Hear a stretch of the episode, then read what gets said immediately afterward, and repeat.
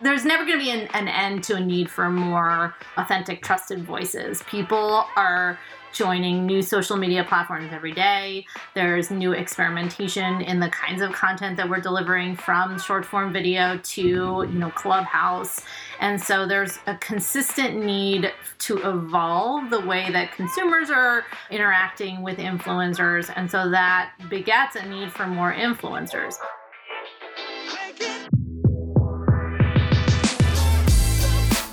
You're listening to Retail Remix, your inside access to candid conversations with the people shaping retail's future. Here's your host, Alicia Esposito. It's safe to say that influencer marketing has reached a tipping point. With social networks finally expanding their social commerce offerings and consumers clamoring for more authentic, real content, we're seeing influencers overtake and drive the media and advertising landscape into an entirely new direction. But with this shift, how can retailers and brands best keep pace? How can they ensure that they don't just have a great strategy, but that they're using the right people, partnering with the right people to bring their strategy to life? Lindsay Gerudis, general manager of ShopStyle Collective, well, she lives and breathes this every day.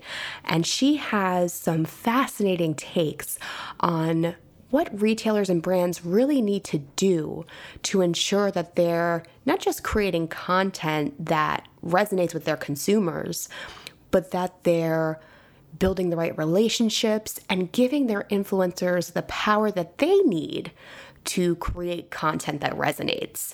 It's a fascinating ripple effect that doesn't just impact engagement and, soft actions like clicks and click-throughs, but it actually drives tangible revenue results.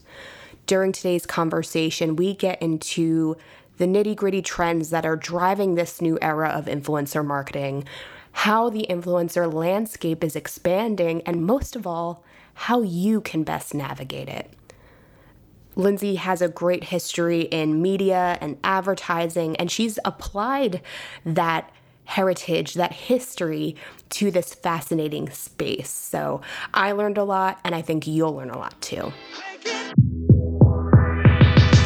Lindsay, so great to meet you, and so excited to have you on the show with me today. Thanks so much for taking the time. No, thanks so much for having me. So you are the general manager of ShopStyle Collective, and truth be told, I know of ShopStyle as a brand, as a destination, so that's part of the reason why I'm very excited to chat with you today. But I also want to dig a little bit deeper into your side of the business. So before we dig into trends and some of the best practices you're seeing in the space, let's start there. Can you share a little bit of context about ShopStyle Collective specifically, and maybe how ShopStyle and your side of the business kind of intertwine? Sure. So ShopStyle Collective is one of the premier influencer marketing platforms. And our goal is to connect our 30,000 influencers that we have in our network with the 13,000 brands that we have available through two key ways. One is affiliate marketing tools, and the other is campaigns. Those are our sort of two key revenue streams. And just to give you a sense of scale of the business, every month we're reaching about 400 million consumers through our influencers. Those influencers are also driving about 32 million visits to our brand partners. And every year they're creating about 14 million affiliate links. So just a huge amount of scale.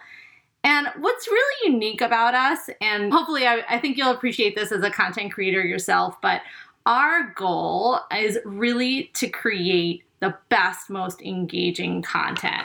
And so we know that great content is a win, not just for our influencers, but also for our retail partners. That content is what's generating a ton of sales, it's creating brand awareness, it's creating new customer acquisition, and it's ultimately creating brand loyalty. So we think that both influencers and retailers and brands have equity in creating that great content. And we focus on facilitating it in three key ways. So the first is that we make it easy through tools and products. And so for us, we know that link creation on the fly in multiple different destinations is crucial for influencers to be able to create that amazing content. We do that through a multitude of ways. We also have advanced tool sets like widgets and looks so that influencers can create native product experiences within their content. And we also have standard programs that we just launched last year to help grow influencers and teach them about monetization opportunities. We're also incredibly committed to actionable and transparent data. We know that data is what is informing better content each time around. For myself, having come from the publishing industry and working with editors for almost 20 years, I know that facilitating actionable content insights has, in many ways, a snowball effect in creating better content each time around. So for us, it's making sure that for both our influencers and for our retailers, we're giving them insights on what's driving net sales, what's driving link level insights, what's driving source level detail, and making sure that we're giving them that insight at every step of the way. And then the third for us was really focusing on advocating for underrepresented voices. That's been a pillar of ours that has really grown in the last year. And we think facilitates, again, a better experience for both our influencers and our retailers. So for us, we're committing to every single one of our proposals, having 40 to 50% BIPOC influencers included in those proposals. We're hosting regular roundtables to better understand what we can do to facilitate a more democratic influencer marketing space.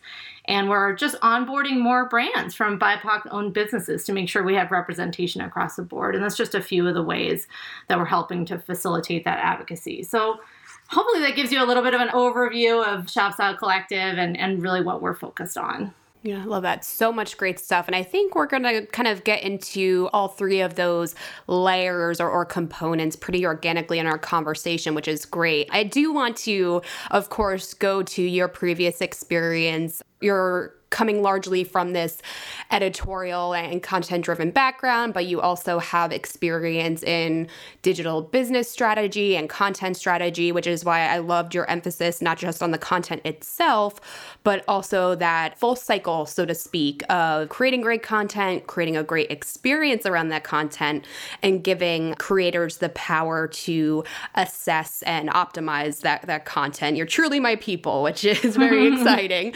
So, I mean, digging a little bit deeper into ShopStyle Collective's model and just end-to-end strategy, I'd love for you to kind of draw their positioning to some of the broader trends and maybe even changes that you've seen and realized in the media landscape, because I find it so interesting that this world of content, like all of the elements are kind of converging and coming together because it's all revolving around the customer, right? So, I mean, what's your take on kind of the broader trends and changes that are happening in the media and advertising landscape?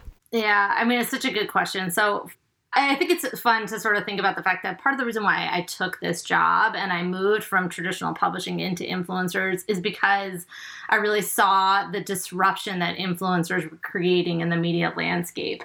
And I think it's even more so over the last year. I mean, COVID has really done a number on the way that we're consuming media in general. And so consumers are spending more and more time on social than ever. The trend has been happening for, I mean, almost a decade now. I actually began to think about the fact that when I was working at Entertainment Weekly back in sort of the mid-2000s, you know, we had been noticing for the sort of a couple of years how much consumers are stopping coming in through homepages, or coming in through side sources, they're coming in through SEO. And so understanding that homepage and destinations like that are really are waning. And so instead, influencers, I think, saw that opportunity, they capitalized on it. And to be honest, I think they really fill a void that consumers have been missing in their life. So influencers are incredibly relatable. They're personal, they provide inspiration, but they're attainable. They're sort of sit in that middle spot where, yes, that's not exactly the life that I have, but I know that that's attainable because this influencer looks just like me, acts just like me, has a life that's similar to me. So they really fill a void for consumers that I think that they've been looking for. And again, especially over the last year. I think what's also interesting is that influencers are getting more and more sort of specific and niche. And so one of the biggest trends that we've seen is that for the last 5 years or so, I think big influencers are the ones that have been dominating the headlines.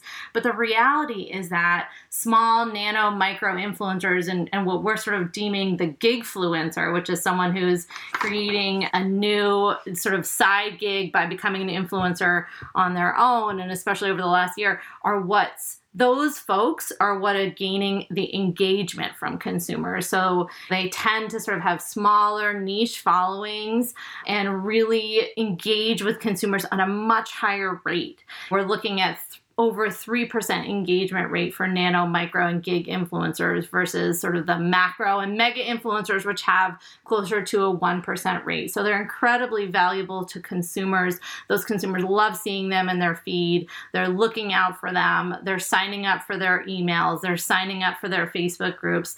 And we have seen that, brands are really benefiting from widening their reach in the influencer marketplace by investing in not just the big mega influencers, but also the sort of smaller nano, micro, gig influencers. Yeah, so many great points. And I know the one thing that I've noticed too is the bigger the influencer gets, or the more their business, so to speak, scales, that level of connection and interaction may sometimes be lost, right? So those micro, nano, and even gig influencers now, right, which is a fantastic trend that I think we're going to dig into a little bit later. It seems the smaller and more close-knit those communities are, the more people feel at home, I guess you could say, and they're more eager and willing to engage, ask questions in a less hyperactive sphere, which I guess some people may feel is a bit more approachable and a bit easier for them to engage in some cases. Yeah, and I think that's a really interesting point. I mean, when you think about the fact that gigfluencers and nano and micros have a specific audience they're going through for, and they're really, the other reason is that before they become big, as they're getting started, they have an extremely authentic sensibility. And I think that fosters an incredible amount of trust between the influencer and their audience. Having that real ability to say, this is exactly who I am. This is exactly how I'm doing it. I'm not unattainable. I'm not one of those unattainable, sort of completely aspirational folks. I'm just like you. Maybe I have a huge love for plants, or maybe I'm really into baking. And my goal as an influencer getting started is really to create that engaging experience, because it's going to help me grow. We think a lot about what we like to call the virtuous cycle of influencer growth. And it really sort of starts with that idea of posting followable content and having people engage with that content. Getting that encouragement from your followers and from your base is what keeps people excited about going. And then it also is what encourages companies to start to recognize that fan base, right? That engagement is crucial to having brands invest in you as a gigfluencer, an influencer in general. So the sort of baseline of the foundation of becoming a successful influencer for the long run is having that engagement. And so much of that engagement is having an authentic profile or an authentic experience in your content. And so being able to have that voice that gets you that engagement, that's what's going to help propel you to success as an influencer.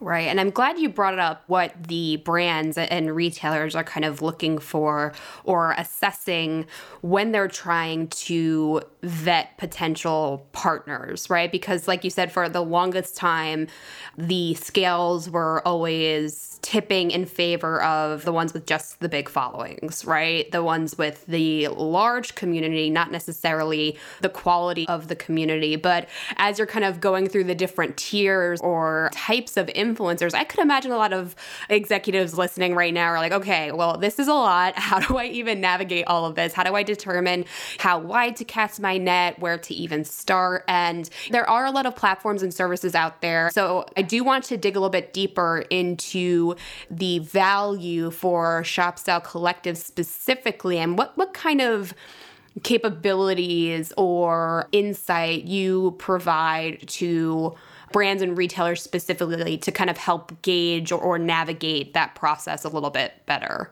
Yeah, it is really important to us as the influencer platform to help guide retail partners through this very murky waters, as you would say. So we have years of experience hand curating influencers within our platform to work with brands and retailers to fulfill against whatever goal and KPI those retailers may have. And I think that it's important to note that one of the most important things that we get when we're first starting to work with a retailer is an understanding of their goals, right? So are we thinking about sales? Is it a conversion level KPI? Is it brand awareness? And based on understanding those KPIs, that's how we will customize how we will work with them on a unique experience with us. So like I said, we have multiple ways in which we work with influencers. We work with them on affiliate marketing. So we consult with our brands on what kind of influencers they want to reach, what commission rates are important to get in front of those influencers, and how to make sure you provide the value. And I also want to highlight that for us, we spend a lot of time consulting with our retailers to get insights and data on what they're seeing as their own product suite is being released. So think about it again from the content creators' perspective. They're trying to get out as much content as they can at the fastest pace. And so for a retailer to stand out to those influencers, they need to be able to provide as many insights as they can on why their product is amazing, why the influencer should want to highlight it, what great details they have, and certainly commission rates are an important part of sort of getting in front. You know, one thing that we've done recently is, you know, looking at the competitive landscape and doing sort of a 5 forces analysis. I think it's important to note that for retailers, influencers have a choice of what retailer they can use to link to multitude of brands. And so facilitating brand loyalty between the influencer and the retailer is incredibly important for getting those sales and those conversion level data. So we often facilitate conversations between influencers and retailers to help them sort of best understand, again, like what's the benefit of this retailer? What's the benefit of this brand? Why should I as an influencer be telling my audience about it? And it's really important for retailers to understand that that process can take a little bit of time. And that consistency is incredibly important in working with influencers. For example, beauty is an incredibly interesting category because influencers often are very specific about their beauty regimen, and they want to make sure that they try beauty products before they recommend it. You know, their followers and their consumers really rely on them for that advice, and they want to make sure that it is valid. And so for beauty retailers and brands, it's really important that they facilitate that relationship and give the influencer time and insights as to why they should be recommending these products, you know, what is going to be helpful for them. And so we have a multitude of ways in which we facilitate conversations, we facilitate gifting, we have ways in which we're marketing directly to influencers about products so that they feel tied to those brands and they feel interested and incentivized to link to them organically. And then the flip side of it is that we also do sponsored campaigns. And this is an important part of, I think, any retailer's influence or brand's reach influencer strategy is to think about how can I help leverage influencer both organically and from a sponsored perspective. We know that sponsored content works, that campaigns are incredibly effective at driving brand loyalty. And one of the things that we're investing in now is really using data to prove out the halo effect of influencer for the long run. So retailers for many years have been relying almost exclusively on last click attribution to suss out the effectiveness of an influencer campaign. But we know from working with retailers that have mixed media models, as well as essentially working to create our own mixed media model, that there's many factors that can influence the overall success of a campaign, and that influencers generally have what we like to call this halo effect. So yes, of course, there's last click attribution, and we all love to see those last sales. But just as in any major brand awareness campaign, there are other ways that influencers can affect the overall sentiment of a brand and purchase down the line. So we're looking to analyze things like the network effect, so understanding coverage pre, post, and during campaign. We're looking at sentiment analysis. We're looking at things like the number of influencers creating links to a particular brand during pre, post, and during campaign. I mean, think about the fact that influencers do influence each other. And so making sure that we capture all that and sort of serve it up to our brands in a way that helps them understand the broader halo effect, and even looking at competitive analysis. And then the last thing I'll just add is that we have really been consulting with our influencers about when we look at campaigns and in general their strategy when it comes to influencer, there's a real need for both consistency and for experimentation. So like I mentioned, it can take several times for a consumer to see a particular brand in an influencer's feed before they purchase it. So investing in consistency and always on campaigns with influencers that we know have an affinity to a brand or have worked with a brand in the past, as well as experimenting with those micro, nano, and gig influencers.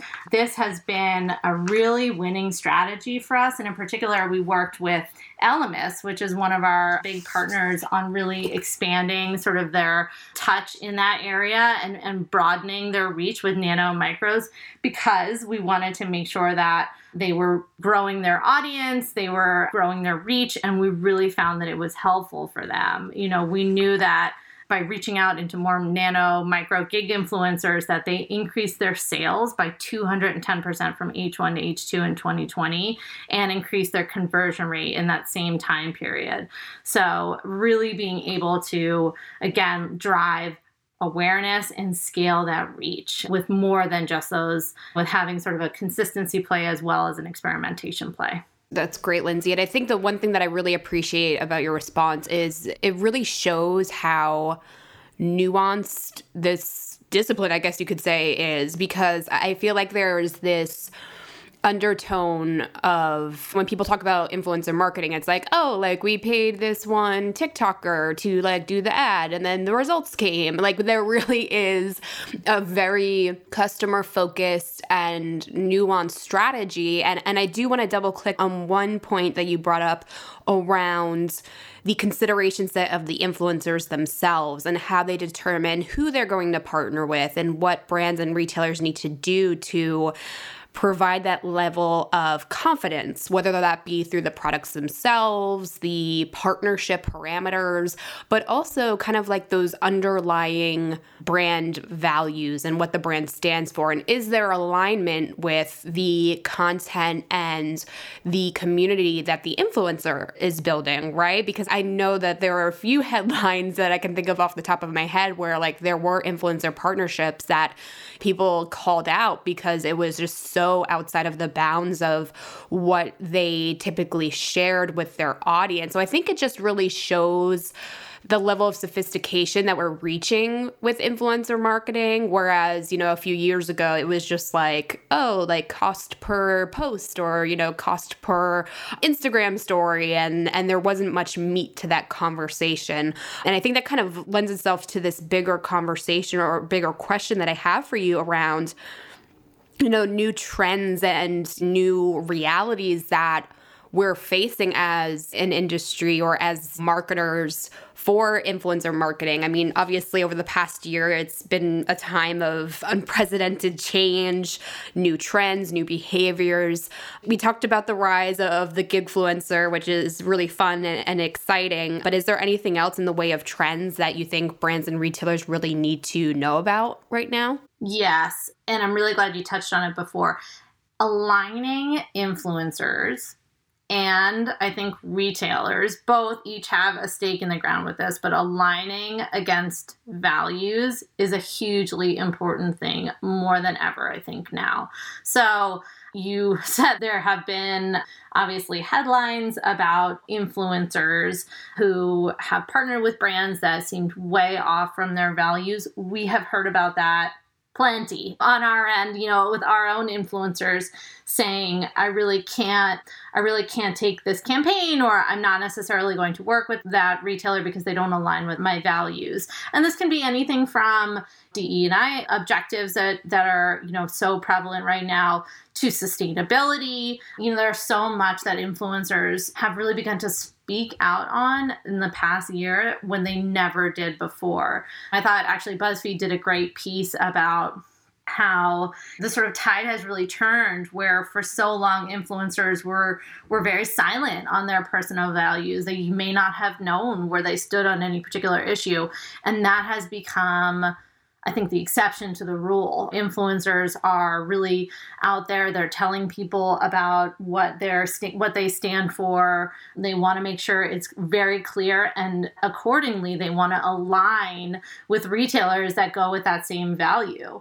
So for us, that's an important trend that's come up. And I sort of touched on this, but I think the flip side is happening as well. So retailers are acutely aware of also what is happening in the social media space when it comes to content that skirts on the edge of what we know is perhaps touching on issues that don't align with their own values as retailers as well. You know, I think that there's lots that retailers have stood up for, as in addition to influencers, over the past year. And they also are looking to make sure that influencers that they're aligning with don't risk misaligning with their own values. And so for us, I think one thing that's really interesting in the influencer marketing space right now is that there are very few benchmarks that exist, and very few ways in which any influencer marketing platform, of which there are now hundreds, really stand for in the way of, you know, transparency and, you know, in many ways compliance around this. You know, it is sort of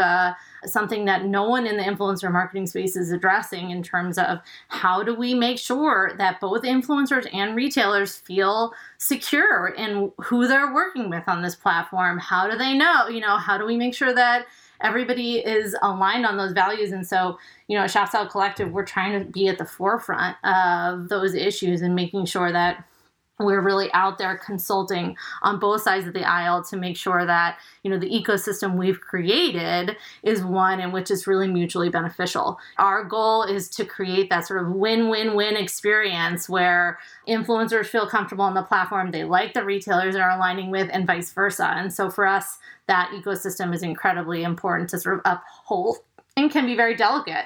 And so we need to make sure that we're on top of that. I think other trends that exist in the marketplace right now that marketers really need to be aware of, on a more fun note, is that video is continuing to sort of explode. There are so many of these new platforms. We're investing more in video, and I think we'll continue to see that as a rising trend. One thing that I do always talk about with video is that it is incredible brand awareness play, and has yet, especially on a platform like TikTok, prove out to be one that really looks at conversions. And so that sort of ties me to one other trend that we're seeing, which is that marketing budgets are fusing in a way that they haven't before. So affiliate marketing teams and brand awareness teams are working together to create new programs that sort of span multiple KPIs. And that's great because it helps bring more attention and more opportunities for influencers and for performance marketing. But it also provides, I think, an opportunity for additional consultation. When marketing teams come together, and one's a performance team and they're heavily focused on ROI, and one is a brand awareness team and they're really focused on upper funnel, sometimes those KPIs can be in direct opposition to one another. And so at Collective, we work to guide our marketing partners to say, hey, based on the budget that you have, let's focus on one KPI or the other, or how do we make these work together? And it's really important for us to facilitate those kinds of really honest, transparent conversations with marketers, because it is a murky place to be in when you're trying to combine a team that's worked traditionally on sort of these high level, maybe a digital display campaign or even a print or a TV campaign. And now we're introducing performance marketing to the conversation. Those two things can often, like I said, be in direct opposition to one another. So having those sort of open, transparent conversations is incredibly important. And then, you know, I think the last real trend that we're seeing is that, especially over the last year in COVID, there's been so few outlets for marketers to do their normal content creation. And so that's where influencers really have filled the void in an amazingly important way. So many marketers have relied on outlets to create content for them so that they can distribute those amongst their many, many different platforms. When COVID hit, all that shut down. And influencers, I think, were one of the exclusive places to do that. And that's been incredibly fruitful for marketers in particular that have been able to trust and sort of let go of control of the content and sort of let influencers guide them along the content creation funnel have really benefited from working with them because it creates that authentic connection between the influencer and their user and introduces the brand in sort of in the middle of that connection. And so that really facilitates long-term brand loyalty. So we've seen that the direction more towards influencers being a content creation vehicle and then really guiding along the way what that marketing language should look and feel like as the influencer has benefited marketers in an incredible way. Yeah. I think that point around letting go of control is really important. And I think it's sometimes overlooked, maybe voluntarily, by like marketing and branding teams because there is that need to give the creator credence over their audience, right? Because they know their audience better than anyone else. They know what content resonates with them. So that means to an extent, the brand or the retailer needs to give them that power to present the information or the product in the way that best suits them, which I'm sure is scary for a lot of the marketing teams out there. When you know you have goals to hit, when you know that you have KPIs to track, it's like, how do you kind of let go of that? I'm sure that's probably aligned with a few conversations you've been having over the past year. It's really hard for marketers, and I get it. I feel them in so many ways, and it's hard to let go of control. But, you know, like I said, the more that they can let the influencers do their job, the better. There's so much value that the influencers have in understanding their audience and understanding what how that audience wants to consume content, what they're going to engage with, the platform in which they're going to engage, giving the influencer that control and relinquishing specific messaging from the marketer makes the influencer feel more comfortable.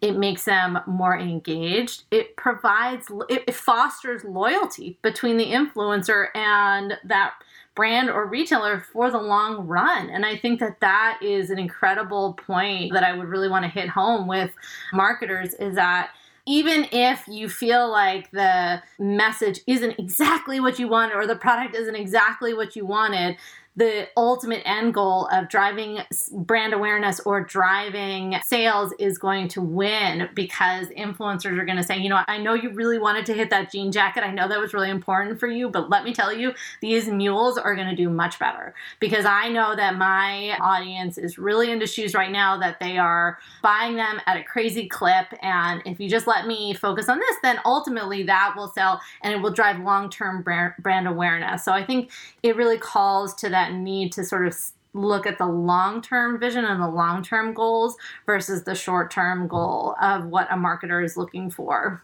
So that can be hard, but the value, again, for the long-term is really worth it. Yeah, so many great points there. I do want to ask, broadly speaking, because I feel like as more people are relying on social media. I mean, we've seen the numbers around how social networks like Instagram have largely become a first step in the browsing experience in a way. This is where they go to get inspired. They follow these influencers, they get immersed in their lifestyles. That is the activation or the inspiration point for them in a lot of ways. And I think that's been a very exciting evolution that we've seen over the years, and it's really come to a head, I think, over this past year.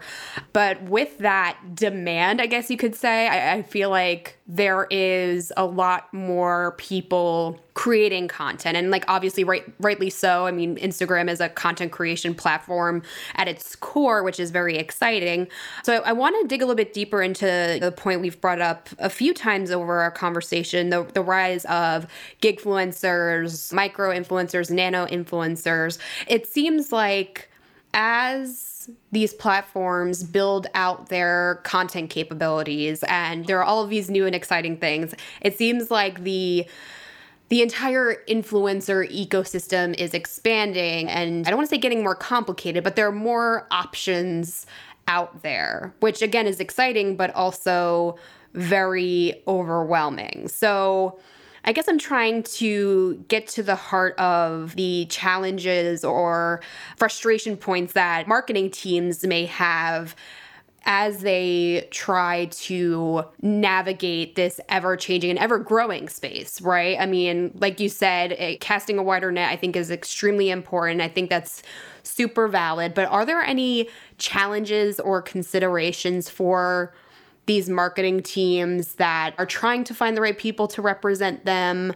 Or is this just like a positive thing, like in your eyes, whereas like more options, bigger community, more people having voices, and it's just like largely a positive thing for both the social world as well as the brand world? I really think it's a positive thing. There's never going to be an end to a need for more authentic, trusted voices. People are joining new social media platforms every day. There's new experimentation in the kinds of content that we're delivering, from short form video to, Clubhouse. And so there's a consistent need to evolve the way that consumers are interacting with influencers. And so that begets a need for more influencers. And I do really empathize with the fact that marketers are overwhelmed. It is hard to keep up with it all and to understand how to navigate it. And I think it's really for that reason that we recommend working with an influencer marketing platform to help you get there. I will, in full transparency, I will tell you, having come from the publishing world and joining an influencer marketing platform and sort of being influencer adjacent, as I would like to say, for many years of my career, once you get into it, it is incredibly complicated. It is a very difficult business model that includes many nuances that are both strategic, right? When you think about sort of the nuances of running a successful influencer campaign, there is so many things to consider: the KPIs, the influencers, the consistency versus the experimentation and innovation, so many factors.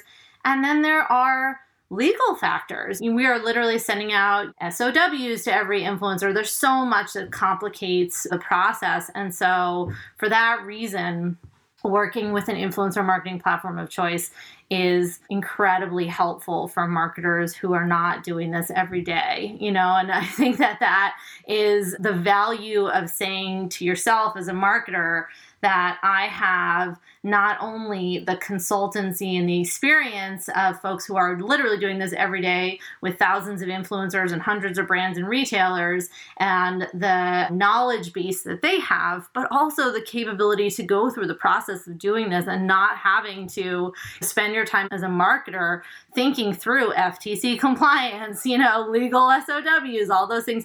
It's really valuable, and it'll free those marketers up to think more strategically about their business and to grow it in the long run.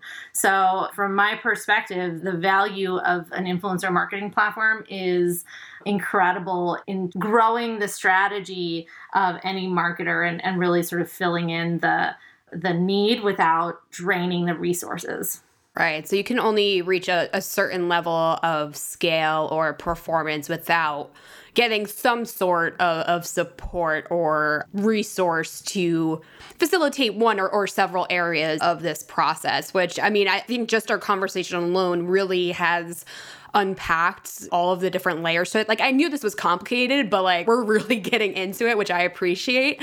So like, what do you say in response to some of the debates that have been happening around the longevity or even the validity of influencer marketing? So I'm speaking through the lens of like commentary or even documentaries like HBO's Fake Famous, right? Like, I watched it, I get what they're trying to do, but I felt like there were some holes there that I was really eager to poke. So, I mean, as someone who lives and breathes this every day, I mean, how do you kind of handle those objections that I guess I'm assuming that they may come up in some of the conversations that you may be having with marketing teams? I mean, is there ever like a push and pull of, is this even worth investing into the level that you're saying? I mean, what are some of the negative conversations happening and how do you handle those? Yeah.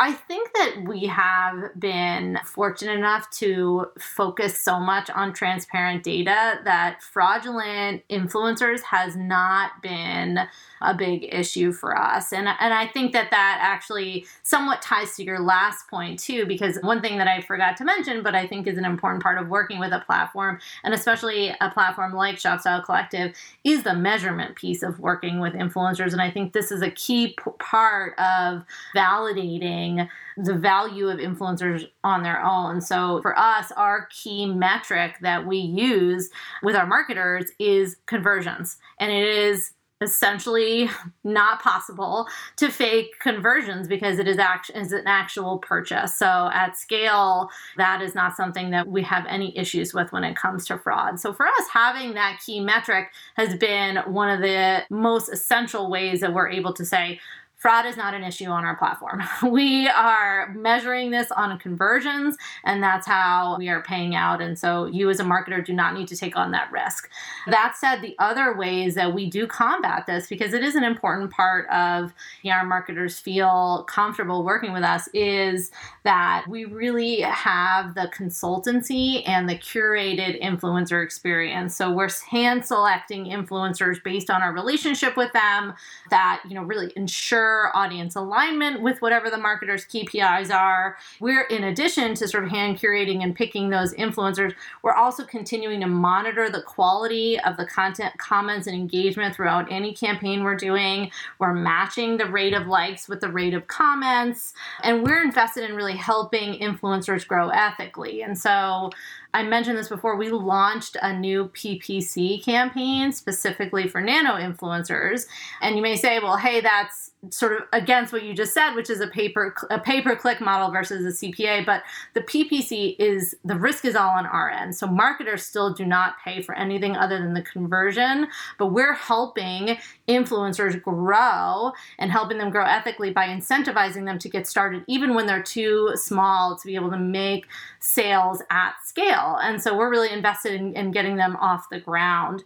And that helps them stay loyal to us, helps them learn the rules of the road, helps them become successful influencers in the long run. And then when they become big enough and they become valuable, valuable to the marketers, then we can begin casting them in campaigns. So all those things really add up to our ability to say fraudulent issues is not part of our network. And I'll just add one other thing, which I forgot to mention, which is that our PPC campaign, our PPC program, our standard program, requires that influencers validate themselves through a Facebook business account. And so this alone, we help sort of validate that they're not fraudulent, they have business accounts, you know, they're not just sort of saying, hey, I'm an influencer, here's my email, and joining the platform. We have multiple ways in which we're validating their existence and that they are actual content creators and they're not clickbots from wherever trying to game the system. So we're really invested in this as a safeguard. Yeah, that's excellent. It's good to know that there are procedures and practices in place to maintain that trust and also create a fair playing field for the influencers, right? I mean, all of these bots and, you know, other tools that are designed to like game the system, I mean, it impacts things for the creators too. So I think the fact that you're kind of thinking through all of those layers is fantastic. And Lindsay, I can't even believe it. We're almost like at an hour. I mean, like we could just go on and on and on. But I do want to close up our conversation with just a few takeaways or considerations for our marketers or our social executives out there, because we talked about it earlier. Over the past year, we've seen this shift to e-commerce, a shift to digital, more time on social, more people creating and engaging with social. And simultaneously, we've also seen social commerce capabilities kind of reach this new level of maturity. Still some way to go, but I think some great progress has been made. So in the way of trends or expectations, I know it's hard to, especially given the past year, it's hard to kind of look into the crystal ball and come up with a firm answer. But what trends are you personally tracking? The business, more opportunities for influencer monetization, more opportunities for better content experiences? I mean, what trends are really piquing your interest and getting you excited right now? Yeah. So you know what's coming up, which is so funny because I feel like these two trends come and go with their popularity, but Texting is coming back again, SMS messaging, and influencers getting in on that game in a major way. They want to deliver content and product recommendations direct to their followers in that really intimate and urgent way. And so texting is coming back in a big way. Also, email is coming back. We have seen a ton of our influencers investing in their O&O newsletter delivery. And again, that is a sort of a trend that we're seeing because as social platforms really sort of go the way of influencers have a hard time predicting the algorithm, they have a hard time being able to guarantee exposure, they're looking to bring their consumers over to their own O&O properties. You know, that be their blogs, texting, emails. They want to own that experience with their consumers. And so that is an investment that they're really diving into. And then we are keeping a really close eye on live stream shopping. Everybody's experimenting with this tool, TikTok, Instagram, YouTube. You know, there's lots of fun authenticity and sincerity that's happening with live shopping. We know that it's big overseas, so we're keeping a really close eye on it and making sure that we're facilitating our influencers to be able to participate in it when they're ready. And we're definitely spending a lot of time thinking about Clubhouse.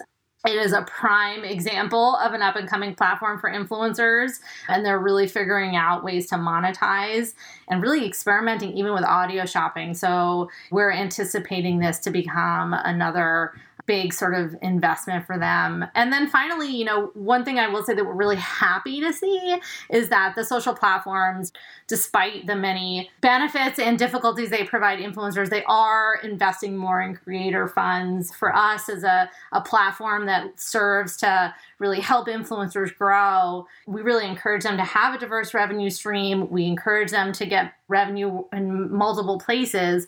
And we're happy to see that the platforms are finally sort of really investing in them as they've built their backs off of these influencers for so long. So it's nice to see them rewarded. I will say, I know there's a lot of problems with them and that they don't work the way that they're expected most of the time. But I think if nothing else, we're glad to see that influencers are being recognized, and we want to continue to have them really grow in that way. Yeah, a lot more conversation around the art and science of content creation, which obviously I'm a little bit biased, but I appreciate it. I'm not an influencer, but like I understand the time and the effort that goes into creating that content and doing it on the scale that a lot of these entrepreneurs do. I mean, it's pretty incredible. Really exciting stuff. That Clubhouse conversation would be very interesting. I know things are still shaking out in a lot of ways, but something we can definitely dig into at a later date. But to close things out, Lindsay, I mean, we talked about a lot of trends, a lot of new things happening, some considerations for retailers, how to best manage those relationships, find your right partners. But I feel like there are some closing tips or takeaways that we can maybe zero in on to help retailers and brands best navigate these ever-changing tides, right? Like you said, so many exciting things happening, but also can be complicated to navigate everything and zero in on not just strategy, but the tactics, right? So are there any closing takeaways that you have for us?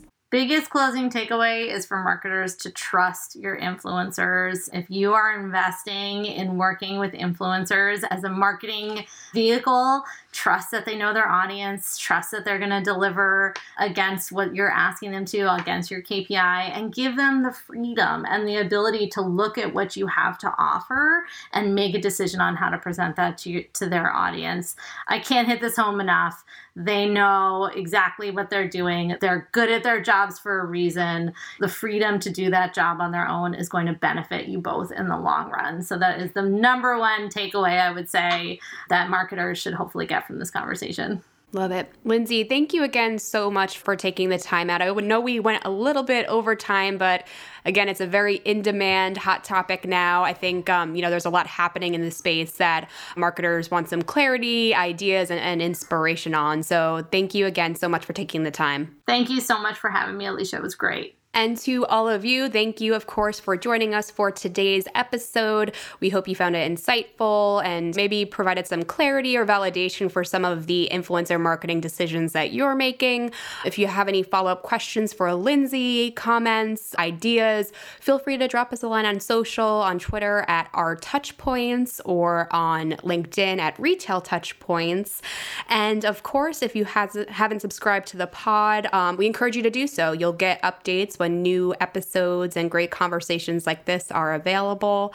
And if you like what you hear, drop us a review. We'd love to hear from you. Thanks again, everyone. We'll see you next time. Thanks for listening to this episode of Retail Remix. Be sure to subscribe so you never miss an episode. You can find us on your favorite podcast player. Until next time, keep mixing it up.